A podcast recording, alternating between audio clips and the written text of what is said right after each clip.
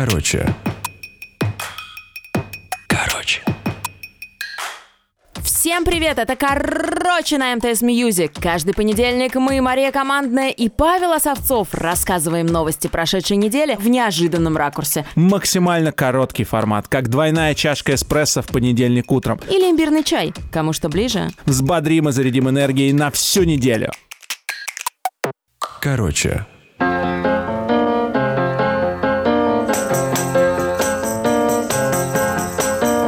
Новость о продаже банка Тиньков Яндексу уже обсуждалась как практически свершившаяся. Стороны предварительно договорились о сделке, включающей оплату денежными средствами и акциями на общую сумму 5,5 миллиардов долларов.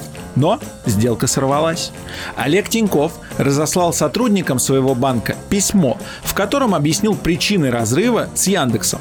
Дескать, Яндекс захотел просто купить его банк, вместо того, чтобы объединить усилия ради создания самой большой частной компании в России. А закончил он письмо как настоящий король. У меня есть план. А давайте мы, а не они, купим этот. Яндекс. Я не верю в эту забюрокраченную компанию. Мне в голову приходит вот этот фрагмент из фильма Мартина Скорсезе «Волк с Уолл-стрит». А знаете, я не уйду. Я не уйду. Не дождутся, суки! Центробанк проверит и Яндекс, и Тиньков на признаки инсайдерской торговли после сорвавшейся сделки.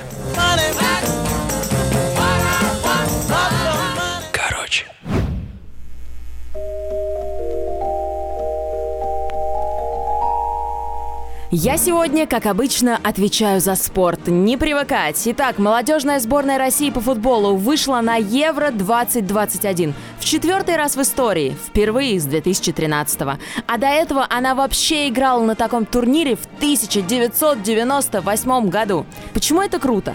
Да потому что именно на уровне молодежного футбола у нас как-то все не слава богу. Например, юношеская сборная до 17 лет дважды выигрывала чемпионат Европы, аналогичный турнир, а у молодежки и близко нет подобных достижений. А как в этот раз-то у нее все получилось? Рассказываю.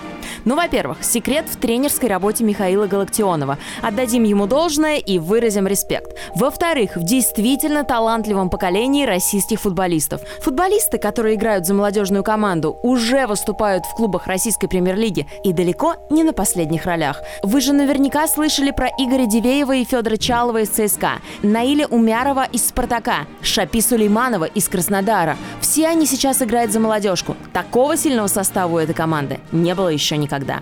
Ну и третий секрет успеха. Он, как ни странно, в тренере нашей основной команды Станиславе Черчесове. Тут есть несколько мнений. С одной стороны, какого черта он не привлекал к играм основной команды того же Чалова. С другой, зато он спокойно давал тренеру и футболистам готовиться к играм молодежки. И только после того, как мы обыграли Латвию, он вызвал во взрослую команду Матвея Сафонова. Его называют будущей звездой нашей сборной и номером один на долгие годы. И я, знаете, в это верю.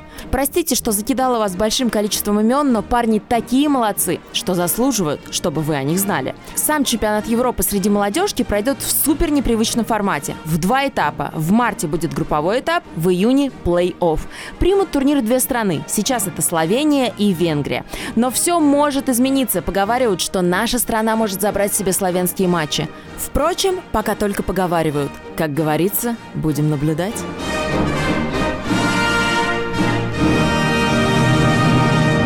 Короче. За 1 миллион 500 тысяч долларов российский сериал «Эпидемия» куплен стриминговым сервисом Netflix. Российские зрители впервые увидели «Эпидемию» режиссера Павла Костомарова почти год назад, в ноябре 2019 но в нашем 2020 сериал по понятным причинам переживает вторую мощнейшую волну популярности. В сериале речь идет о жителях Москвы, которые заразились загадочным респираторным вирусом. Сам Стивен Кинг написал в своем твиттере о сериале. «Эпидемия» — это чертовски хороший русский сериал на Netflix. Вот четыре вещи, которые нужно о нем знать. Первое. Он про эпидемию. Второе. Там полно снега и холода. Это Россия, глупенький. Третье. Все пьют водку. Четвертое. Небольшой спойлер. Пацан, ну просто заноза в заднице. Но четырех пунктов Кингу показалось мало, и он продолжил. Первое. Представьте себе спагетти-вестерн только со снегом и зараженными русскими убийцами. Второе. Отлично снято. В некоторых сценах все вверх ногами. Почему? Понятия не имею. Третье. Пацан все еще заноза в заднице. Черт, теперь мне точно захотелось посмотреть «Эпидемию». Тем более, что в главной роли Виктория Исакова. По моему мнению, одна из лучших российских актрис. После сериала «Оттепель» не полюбить ее было абсолютно невозможно. Короче. Glory, glory, Man United as the Reds go marching on, on, on. И вот вам еще немного спортика. Английский футболист Маркус Решфорд, звезда Манчестер Юнайтед, стал кавалером Ордена Британской империи. И нет, не потому, что забил очередной гол за сборную Англии в матче против Бельгии, а потому, что решил воспользоваться своим положением, своей медийностью и помочь сотням тысяч британских детей из малоимущих семей. Маркус когда-то сам был таким же. Его воспитала мать, которая подняла на ноги пятерых детей. В одиночку, без мужа. Весной премьер-министр Великобритании Борис Джонсон из-за пандемии ковида собирался отменить выплаты, которые полагались школьникам из малоимущих семей. Ведь школы-то закрылись. Ну, логично. Решфорд привлек к этому внимание и сумел переубедить целое правительство с помощью Твиттера, выступления на BBC и статьи в газете The Times. Сейчас 22-летний англичанин, и откуда у него такая сознательность, продолжает активную борьбу за права малоимущих детей Великобритании – уже в статусе кавалера Ордена Британской империи.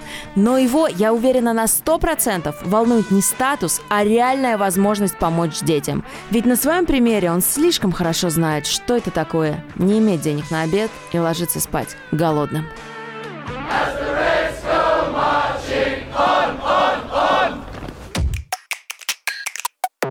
Короче,